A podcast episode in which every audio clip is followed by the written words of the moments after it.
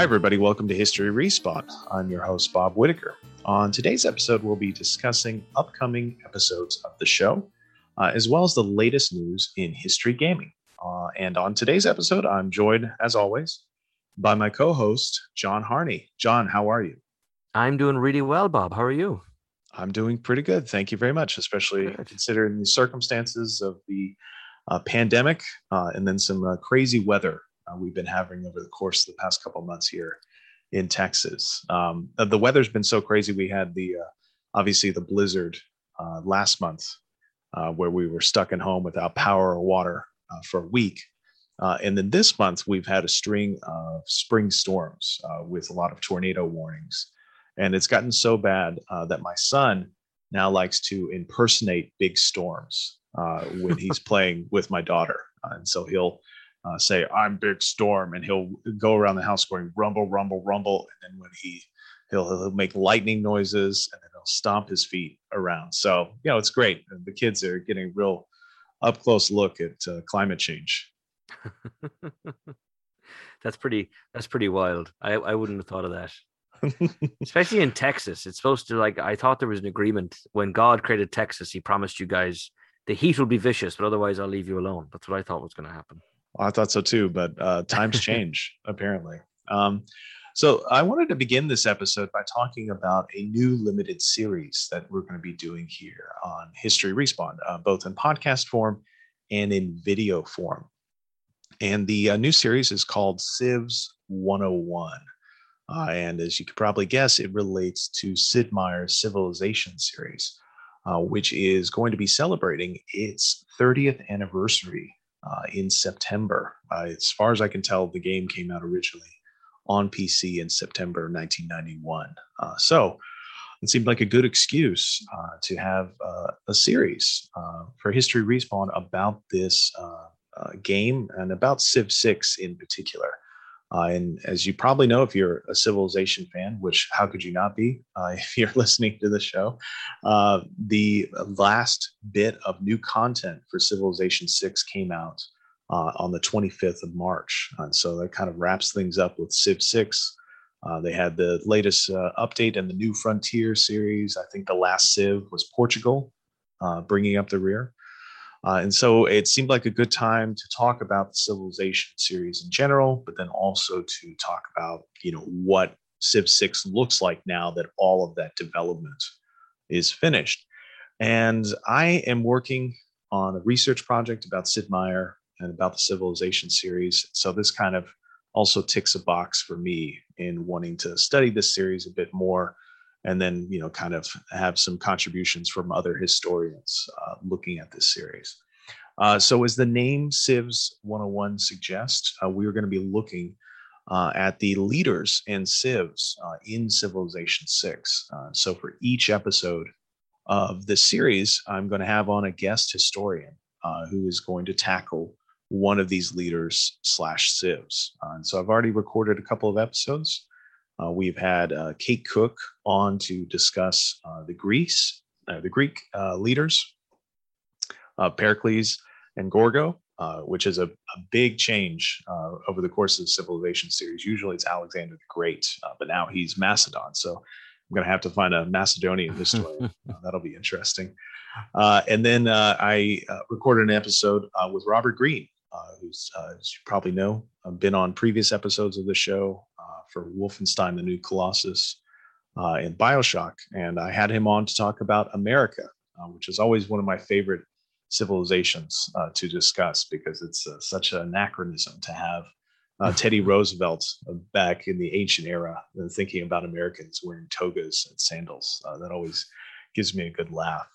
and so the idea is basically to have these historians on, having them look at the presentation of these civilizations in this game, uh, thinking about the uh, leaders uh, and how they represent the civilizations that they purport to lead uh, in Civ 6.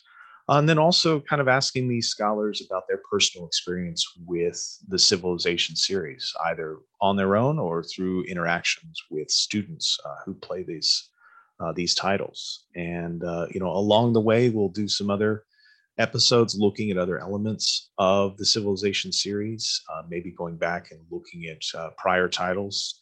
I'm really eager, in fact, to to get back into looking at Civ 3. I don't have much of a memory of that game, unfortunately. It's probably because I just started undergrad and I was drinking too much at the time. um, and then we'll have a look at Sid Meier's memoir, uh, which, as many of you know, came out in the fall of last year. Uh, and then uh, hopefully uh, we'll take a look at some of the new uh, challengers uh, to civilization's 4X throne, including Old World and Humankind. And unfortunately, Humankind was just delayed into August, but we'll still have some time, I think, uh, to uh, to get to humankind before the series ends. And uh, it is a series that we're hoping you know to do most of the civs and leaders uh, from Civ Six, even though there are dozens of them. I'm hoping you know maybe to do about a dozen episodes, uh, and each episode will be you know 15 to 20 minutes, so shorter than our typical episode. So that's the plan. And uh, I have, uh, of course, checked all of this with my colleague, John Harney. Uh, he had some input on the name, uh, and I completely uh, ignored his advice and went with my gut. And so, John, any lasting thoughts on the idea behind the series or mm-hmm. on the future plans for it? I think the system of ignoring me uh, has a long track record of success behind it. So I think that's good. I support that. Um, uh, no, I mean I love it. I'm excited about this, and you know, one of the things that occurs to me, Bob, you know, you and I have talked about this a little bit.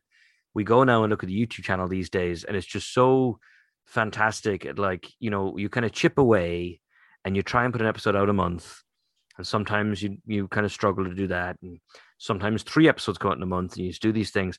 And now, you know, you can look back on five plus years, right?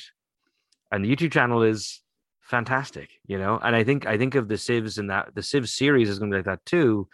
One of the things I like about this idea that you had is kind of conceiving it as a series and is this kind of contained thing, and it's just that that's going to be your great thing and a great thing to share with people when the anniversary comes around, really. And people start running stories about civilization and stuff. We can share it with people, and then maybe for you and me and other people who work in education, this could be really, really useful. I'm even thinking for world history.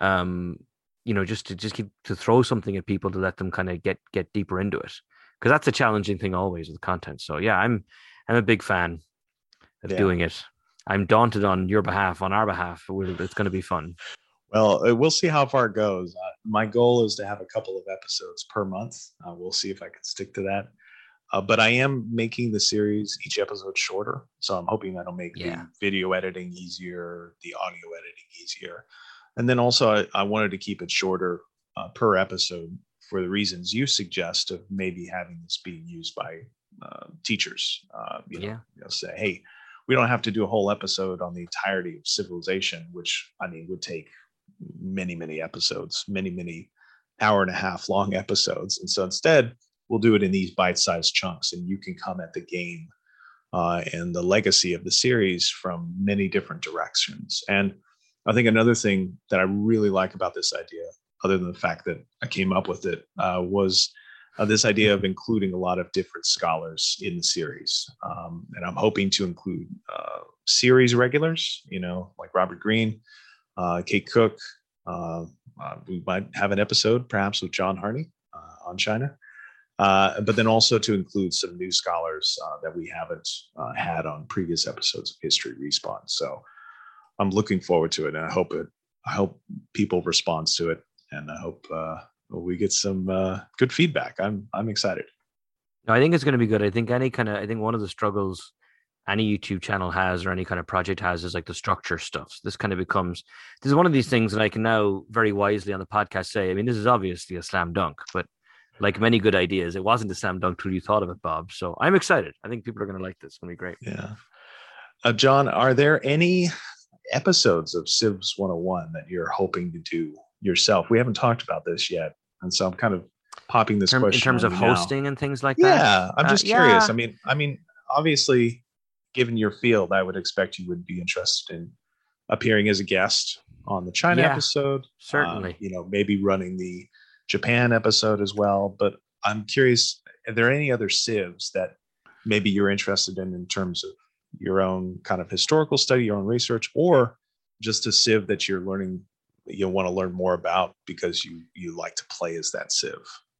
yeah i mean i think i, I would think um, japan is kind of an obvious one as well the ottomans actually kind of jump out in a way you know the ottoman empire is these this is a group i've been talking about in world history for 10 years and i don't know a lot about you know other you know other you know like in world history we talk a lot about oh well you know the ottomans um uh, you know, they tried to modernize and, the, and they didn't, and the West believed this was because their system was flawed. But that's not actually true. That's not what historians think anymore. Um, and here's a reading, you know, and I don't mean to belittle global history, but there's a limit to what you can do. And so that's kind of an exciting idea because so much of the Ottomans, and I do know a little bit of the Ottomans, um, you know, this is a society that's kind of coded in a very military way, right? You're either you're either kind of military and producing something for the government, or you're a source of revenue. You're a taxpayer. There's all these mm-hmm. ways the Ottomans kind of thought about the military. And in a game, the Civ games, one of the knocks against them, although I, I, we all love Civ games, one of the knocks against them is you end up kind of funneling yourself into this conquer or die type mentality. And so yeah. that's an intriguing thing, I think, for all the civilizations. And I mean, at the risk of being desperately stereotypical in terms of my interests in kind of East Asia and Asia more broadly, India is another one. Like I play, I play India quite a lot, and India is the classic, right? The the nuke loving lunatic Gandhi, um, which I think is an urban myth, actually. It is, but yeah. I, but I, yeah, which is such a bummer. Um, I choose to decide it actually happened that Gandhi liked nuking people. Um, but even then, like you you point out, like like who is the Civ going to be? So like you know Mahatma Gandhi versus you know Indira Gandhi or you know these are very different takes yeah. or Nehru or so on who you want to yeah. kind of focus on. Yeah, and I'm really curious uh, to get your thoughts on that for the the China episode, uh, which you know of course recently had moved away uh, from Mao Zedong as the leader, and you know what does that say about how the game is marketing yeah. itself? What does that say about our perspective on Chinese history? I'm I'm really curious to get your thoughts on that, but we'll save that uh, for yes. the episode. Um, we gotta gotta keep them wanting more, uh, as they say yeah, exactly. in the business. Uh, so those uh, episodes should begin to appear uh, next month. I've got uh, two that are already recorded.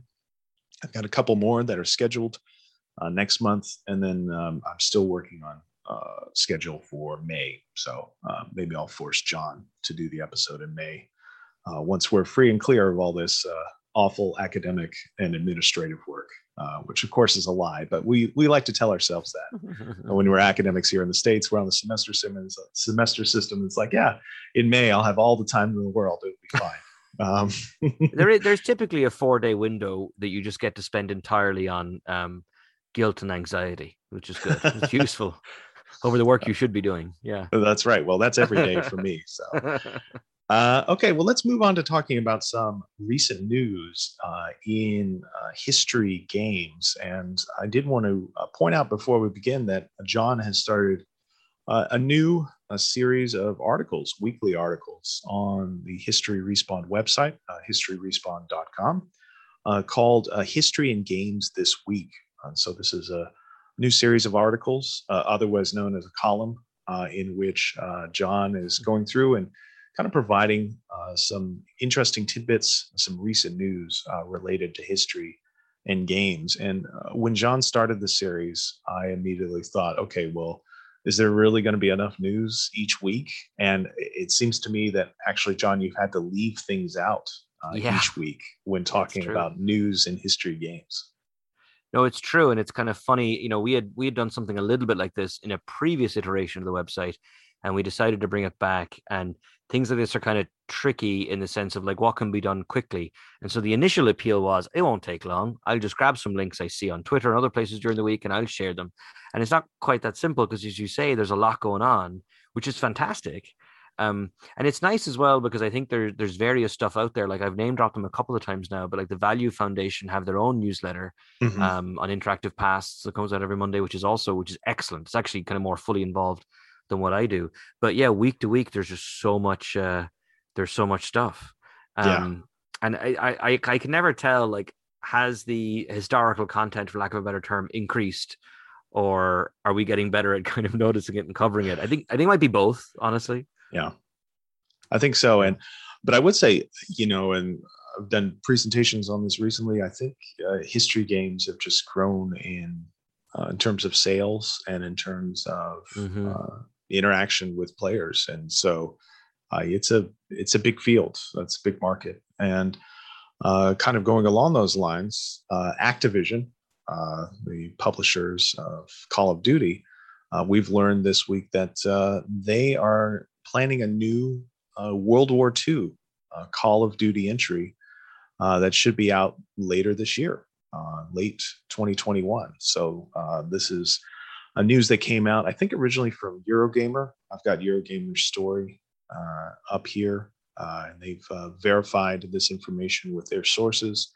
And so this new game should be a somewhat of a follow up uh, to 2017's uh, World War II, or WW2 as it was called, Call of Duty World War II. Uh, and so, what's interesting about this, and there's been some kind of conflicting reports about this, you know, uh, so take this with a grain of salt.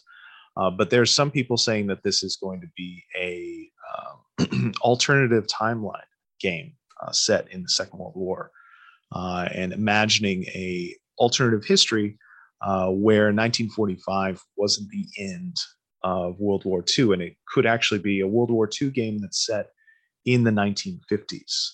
Um, so Eurogamer kind of questions this idea. Uh, they think it's going to be a more traditional World War II setting. Uh, but I'm wondering, John, what do you think? Uh, let's take these two issues separately.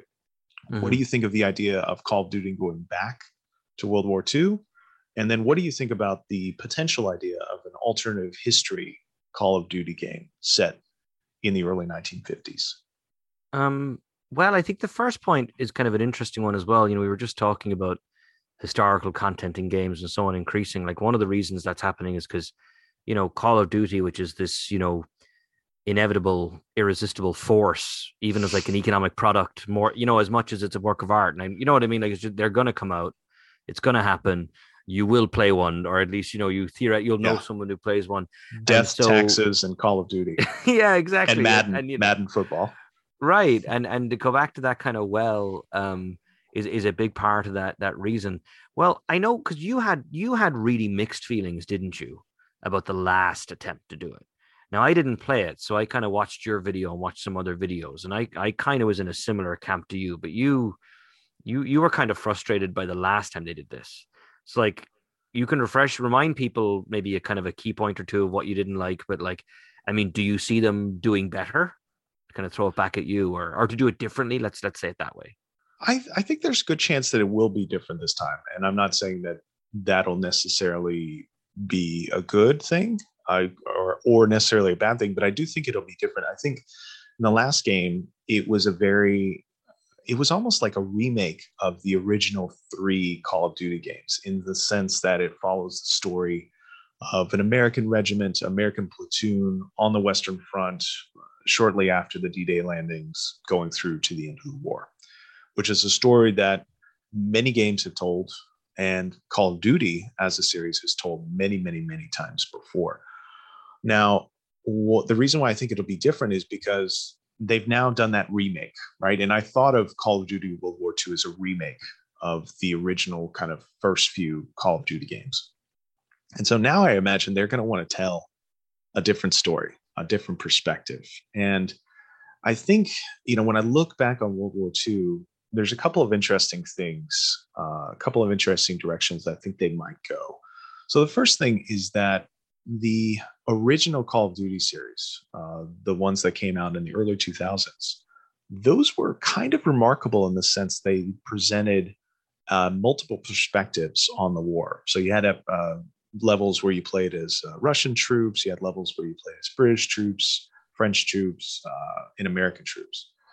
Uh, so Call of Duty World War II, it came out in 2017. It was only the American perspective. So I would I would guess if they were kind of going back to the well, they might do different perspectives on the war. The second thing is that Call of Duty World War II was really interesting because it ended in uh, a very odd way for Call of Duty series, a very interesting way. Uh, it ended. Uh, last mission was in a concentration camp, uh, or you know, it was uh, at least uh, intended to be a concentration camp, or at least that was the idea. So I'm wondering if there's an, a world in which they might go back to that well, in which they would deal with some of these more difficult topics related to the Second World War. Now, there's plenty of reasons to say, well, uh, Call of Duty World War II back in 2017 didn't do enough along those lines to earn any credit, which I can accept that criticism. But at the same time, um, you know, how many World War II games can you mention off the top of your head that even bring up the idea of the Holocaust or the idea of these labor camps? Um, it's not many. I think mm-hmm. you can mm-hmm. count them on one hand, uh, actually.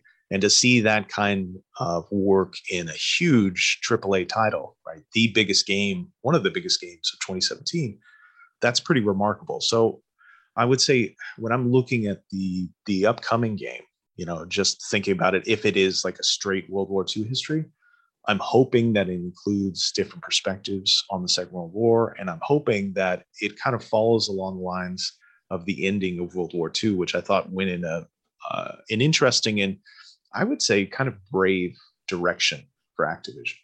Mm-hmm. No, I think that's interesting. I mean, the Holocaust and and the camps more broadly, or more narrowly, I suppose, are really interesting because I think there's still an active debate as to whether or not video games, for example, should try to depict something like that and the challenges that are in there. But I also, I personally feel, and it's probably not shocking for people listening to the podcast to, to know I feel this way. I think we're past that now. I think that games, whether it's at the more kind of indie small team level or the blockbuster level, ga- games are doing these things you know games are exploring these themes and i think games are often doing it very well you know like a game like spiritfarer last year which had a lot of impact and i think a lot of people who played it in terms of how it talks about grief and everything else.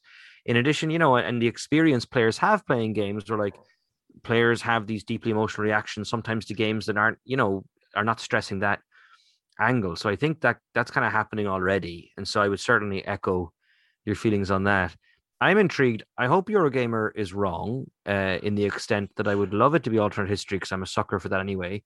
And this is officially me grasping at ridiculous straws. But the 1950s thing, that's what kind of jumps out at me because, you know, uh, the, the, the I guess the biggest splash made by an alternate history World War II game in the last five years is the Wolfenstein series or the, the revitalization of the Wolfenstein series. And they do something which happens a lot in alternate history of Nazism, which is it jumps to the 60s and that happens a lot. Like the the Fatherland novel, that was a big deal, you know, 30 years ago, which is basically a detective story, happens to be set in the in a Nazi world. Um, the Man in the High Castle television show, and the novel on which it's based, they're they kind of jump to the 60s, and one of the reasons they do that is so that the Nazis have built this world they promised they would and everything else. But it also kind of theoretically gets you out of the exact sticky kind of things you were just talking about. So 1950s, what does that mean? So you know, did the Nazis win it at a canter, or is it kind of a devastated Europe where the Nazis hung on somehow? Um, alternate history doesn't mean the Nazis won either. Like, there's lots of kind of interesting kind of questions that are there. Um, maybe I shouldn't be thinking about Europe. What about Japan? You know, like, yeah. like what happens there? What if it's literally um, there were no nukes or something, something yeah. relatively yeah. subtle like that? Um, that become that interests me. So again, I'm probably you know hoping for I'm, I'm, reading too much into literally one date in, in a source that Eurogamer, which is very reliable, is reluctant to kind of go with. But that would intrigue me. Not making that jump into the 60s would would really open some interesting doors. I think. Yeah, and I think it uh, it tells us a lot because this Eurogamer article uh, it talks about returning to World War II, but it sets it kind of like you were just discussing. It sets it almost automatically in kind of a European theater, right? That's the assumption mm-hmm. that a lot of this article is making but why not the Pacific mm-hmm. Theater, right? Why not Asia, right? Um, they've done that before, right? Uh, uh, Call of Duty, I think it was World at War, uh, was set primarily uh, in Asia. So, um, you know, that's a uh, perspective that we haven't seen in a long time, one that we haven't seen in games for a long time, especially AAA games. So that would be really intriguing. And then, you know, with that alternative history setting, I think you're absolutely right. It would be great to see the late 40s, early 50s uh, and maybe, and I'm not necessarily saying they're going to do this, but you know, maybe we would see something like Call of Duty um, Red Alert, right? Uh, kind of harkening mm-hmm. back to the way that the uh, Command and Conquer series imagined a world in which uh, Germany was uh, one of the members of the Allied nations going up against the Soviet Union, right? Um, now, of right. course, there's all sorts of fantastical elements with Red Alert and Red Alert 2 that we don't need to go into. Uh, but uh, that I think that is uh, that could be fertile ground uh, for an alternative history setting, and one that I think you know hasn't been seen very much uh, since mm-hmm. Red Alert and Red Alert Two.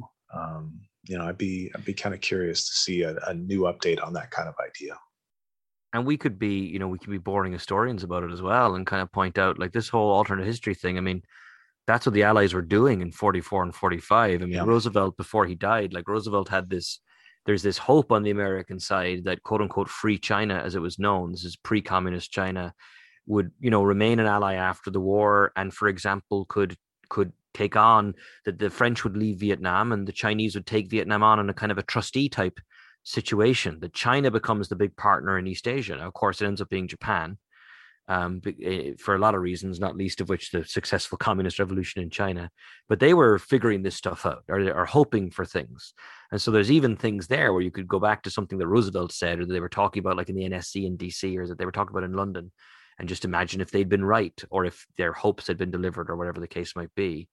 Um, so yeah, so it, it's exciting. I can't say I'm a Call of Duty person most of the time. Um, but you know, I think they've been doing interesting things. I think they deserve credit for trying different things with that franchise. They could just literally put out, you know, gun game every year, and I, I think they, I think they do a, and they're doing a bit more than that. I think they deserve I think so credit. Too. You know, I think so too. I think, uh, I think much of the criticism is valid, uh, but I would also say that they've done things that you wouldn't have expected um, in, especially with their most recent World War II title, which you know, again, is the same sort of perspective you would expect. Uh, same sort of gameplay of left trigger, right trigger over and over and over again. Uh, but then at mm-hmm. the same mm-hmm. time includes at least some subtle reference to the Holocaust, which is very much lacking in most uh, World War II games. So uh, interesting yeah. things there. Another bit of news uh, that came out recently uh, was we had news from get the developer's name here uh, M2H uh, and Black Mill Games, and they are the creators of the so-called the Verdun series. I don't know if that's how they refer to it, uh, but Verdun is the uh, kind of uh, first-person shooter uh, squad-based game that came out, I think, in 2014. they had an update, a new game a couple years ago on the Eastern Front of the First World War called Tannenberg. and now uh, they've announced a, a new game uh, that is going to be set in the Italian Alps uh, during the First World War called Isonzo. Uh, and I'm, I'm, hoping I'm pronouncing that correctly. Um, uh, I'm no help. I'm sorry. Think, this Italian, this Italian front game, I, I, would assume, is going to feature a lot of fighting between the Austrian army and the Italian army during the First World War. Uh, and by the looks of the early footage, it's also going to include uh, some fighting occurring in uh, towns uh, and including buildings and some verticality, which is a new feature for the series. Uh, you know, I played both Verdun and Tannenberg, and uh, both those games are traditionally kind of set out in fields in First World War, either Western Front or Eastern Front, and lots of trenches, etc. Uh, but this game looks like it's got some verticality to it. You've got uh, obviously fighting in the Alps, uh, so you've got uh, kind of uh, mountain fortifications that you've got to overcome. Uh, but then the early footage shows fighting in towns, which I think would be a really interesting development gameplay wise with this series, which is one that, again, you know, you wouldn't say it's a absolutely historically accurate portrayal of World War One fighting, but it does lean more closely uh, to kind of tactical restrictions uh, brought on by the First World War. Uh, and it is the type of game where you're not kind of racking up huge kill streaks. Instead, you're kind of designed to be killed quite often and based on the tactical limitations uh, and realities of the time. So, uh, really interesting. Uh, you know, it's obviously a good sign to see that this um, uh, this series of World War One games uh, has been successful, right? I don't imagine they'd come out with a third game unless it was doing pretty well. Uh, and in terms of gameplay, I think this series offers up something pretty unique. Uh, you know, when you compare it to Call of Duty, when you compare it to Battlefield, uh, it is very much its own thing. So I think uh, obviously great for historians like us to discuss, but then also great, I think, as players to have a kind of a different multiplayer experience. Yeah, and to change it up as well from, um, you know, World War One wasn't just guys in trenches on the French and German border kind of thing, and this is much more in your wheelhouse than my wheelhouse, Bob, in terms of World War One being understood as. And Chris Kempshall, a friend of the show, as they say, would be the person, exact person to talk about this, um, the actual global context of World War One. Um, I'm just continuously kind of wowed by, you know, Verdun is one of these games. Like I, I've tried it in class. Like let's jump in and see, and it's been useful in class to kind of. It has a certain element of fidelity, fidelity, or it's a very interesting example of how the developers chose to portray trenches, for example. But you can't really like play it the way that you can like colonization or something. Um, and my experiences with uh, Verdun are like, I can't really do this, but thankfully it's sustaining enough of a community online to stay alive. There's a whole there's a whole world of these team shooters out there that people play, mm-hmm. and I'm delighted. I'm del- so I think I think they've found their people, and I'm delighted they did because it allows us to come in now and again and talk about it and, and then let them do their thing. But I agree, the Isonzo thing is just kind of really I'm just fascinated. We know so little about it, but even just that little bit of like, oh, like alpine combat, whatever that is, yeah. like you say, maybe a bit of verticality, and um, honestly, even the color palette being a little bit different, yeah, you know, is, is kind of intriguing to me. So it, it's exciting. Yeah, and World War One games, man, they're they're a thing I now. I asked I asked Chris Kempshall, friend of the show, on Twitter whether there was now too many First World War games. Uh, he didn't seem to agree, but I, I'll uh, we'll get into that hopefully when we do an episode on this game. And it looks like the game right now is intended to be released this year. Uh, so by the end of 2021, we'll see uh, mm. with the hmm. pandemic uh, if that's actually the case. And uh, obviously, as listeners probably know, there was big news with Humankind, kind of upcoming 4X game, which uh, was supposed to come out uh, next month in April, uh, but has now been pushed back uh, largely because of um, you know development problems related to the pandemic. Has now been pushed back into August, and they give a, a firm date here of August 17th uh, for the release of the game. So uh, that's disappointing, but probably to be expected given everything that we've gone through uh, as a society, as a worldwide society, uh, in the past year. It's hard to know. I always wonder with these bigger games because there tends to be delays happen with these big games anyway. Um, and so part of me wonders that. But uh, you know, a lot of people are talking about, and I think convincingly so, that if anything, the larger teams might be struggling more than the smaller teams. And, and and some people talk about, well, you know, some smaller teams are remote already, et cetera, et cetera. But you know, is we all we've all everyone people listening have experienced in the last year you can move three or four people and it's not fun but you can figure stuff out. But any i think you get you get past the four or five person mark and it's hard. And you know and especially you know humankind and similar games have pretty significant technical debt in those projects. You know like you can't just download a git repo and go to work on your surface pro or something which is not meant to be a diss of a surface pro but you know what i mean I was like, gonna say with, uh, surface pro is a wonderful machine but like these kind of these big kind of uh, these big uh, engines, big game engines and everything. And sometimes they have bespoke engines they made themselves and and all that kind of stuff. And and so not surprised, definitely disappointed. I'm really excited about humankind. I mean, I amplitude, I have liked everything they've done. I think I've liked everything they've done. Like the the, the even the stuff I haven't played as much, I'm like, oh, this is fantastic. I must find time. And then I I don't because we have kids and everything else. But I'm really excited. Um, and you know, we might talk, you know, talking about Old World, for example, which will come up in the Civs 101 series later on. It's just kind of an interesting place because it's always been hard for there to be. I guess there's always been Civ likes to an extent, but humankind feels like it's trying to do a bit more than that. Um, if anything, be a bit more like Civ than other games that throw on an extra layer of gameplay, but then do its own thing. So I'm curious. Um, my anticipation will extend, I guess. Uh, but you know, it'll come. I, am I'm, I'm still I'm, I'm so excited though. I'm so excited. I'm, I just hope the delay.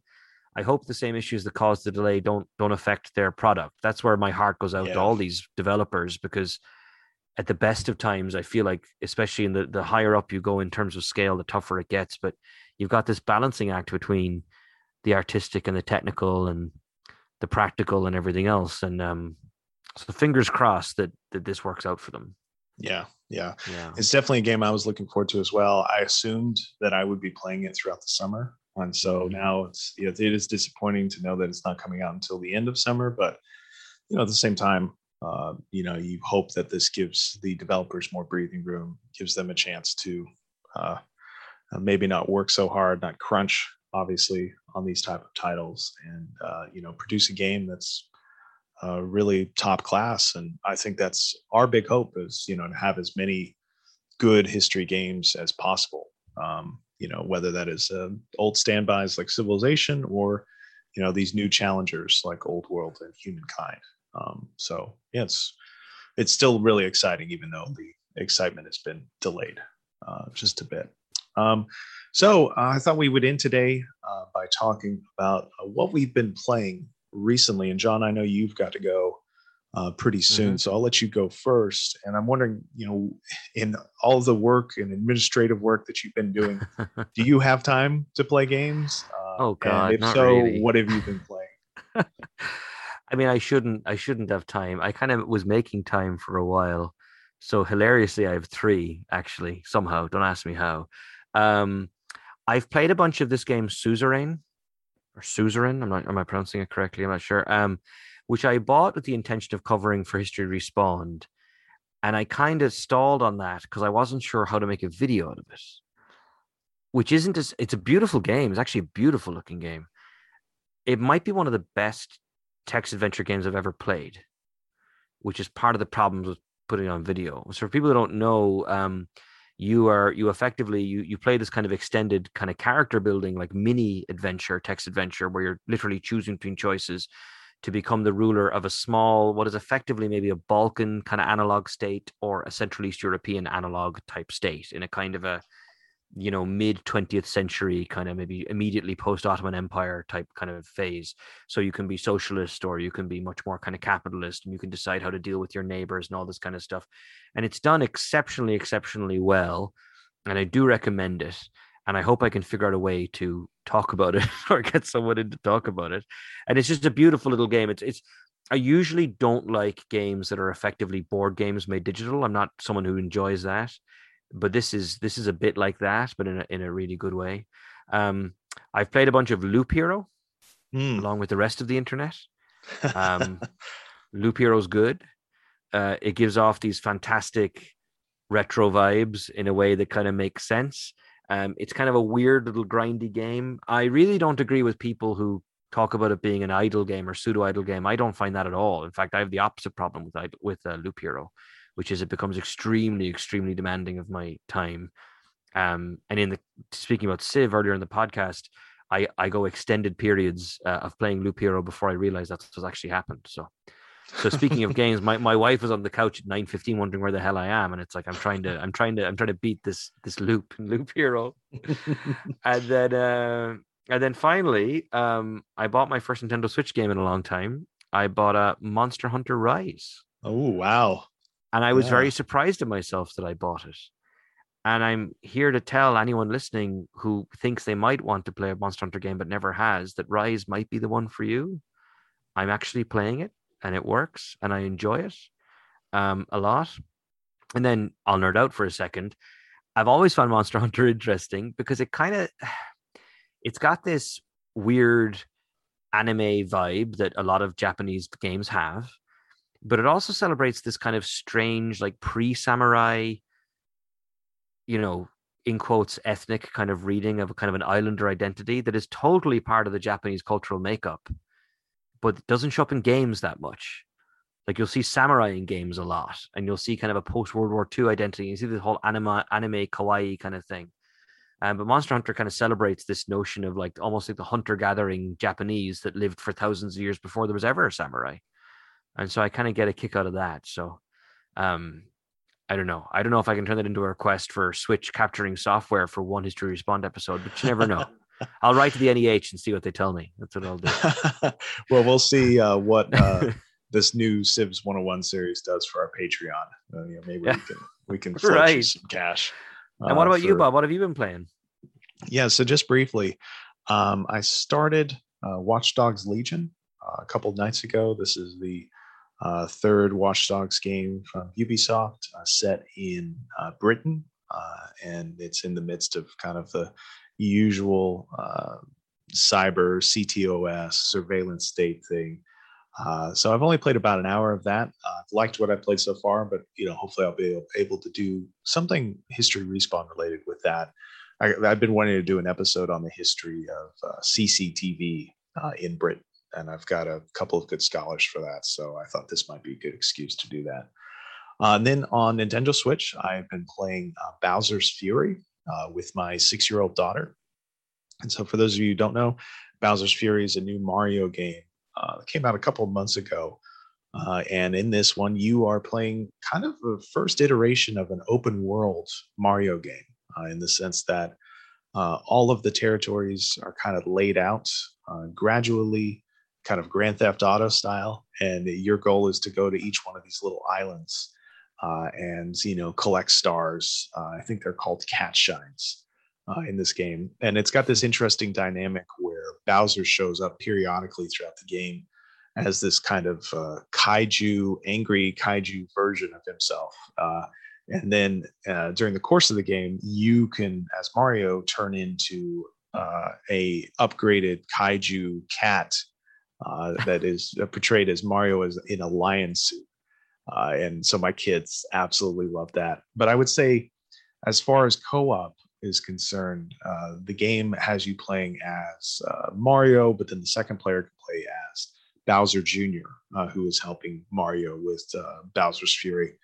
And I would say that it's been frustrating so far for my daughter. She is pretty good, pretty adept at games like uh, Yoshi's Crafted World. She's getting better at things like Lego games, for instance. But Mario is still just a little bit too hard. There's a little bit too much management of the camera that has to go into it. And it's not just jumping, it's not just throwing fireballs, it's also managing your perspective at all times, which is really tough uh, for her. Uh, and then the last big thing that I played, and I ended up spending quite a few hours in, uh, was Days Gone. Uh, which is an open world uh, survival horror game uh, published originally on PS4, but I played it on PS5 with backwards compatibility. And this is a game that got a lot of negative press when it first came out, kind of middling reviews, but also a lot of negative press because one particular line in the dialogue. Uh, a female character uh, in the midst of a, a, biker wedding says, "You know, I want you uh, to ride me or promise to ride me as much as you ride your bike, right? So one of these really ghastly lines, uh, awfully sexist lines, uh, and so it was rightly pillared uh, by most game critics. Uh, but I feel like this game, uh, you know, that is the worst part of it, right? Is that one moment, but the rest of the game is pretty wonderful. Um, the the gameplay, the moment to moment action is really intense. Uh, you know, having to move around this open world on your motorcycle, having to worry about uh, repairing your bike, uh, refilling your bike in the midst of this open world while there are zombies running about is very intense. And it is kind of the open world Resident Evil game that I didn't know I always wanted. And it, it was really enjoyable the story is very mediocre. The dialogue is often very, very, very bad, and not just that one really terrible sexist line. Um, but I just I thought the gameplay was amazing, and it it really made me hope that they can do a, a sequel uh, for the PS5 eventually. We'll see, but uh, yeah, so that's what I've been playing. Yeah, I don't mean to be dramatic, but you know, we as a society were too hard on Days Gone. That's what I like. That game is really good. I agree with everything you just said, Bob. I will say uh, the story, I, I, I kind of know what mood I'm in. I feel like if you like Sons of Anarchy and you're willing to lower your standards, like I, that sounds so harsh. But Days Gone is it. All those games are a bit like that. Those open world games. Yeah, so I agree with everything you just said, and um, it's it's that game is good. Yeah, people should play yeah. Days Gone.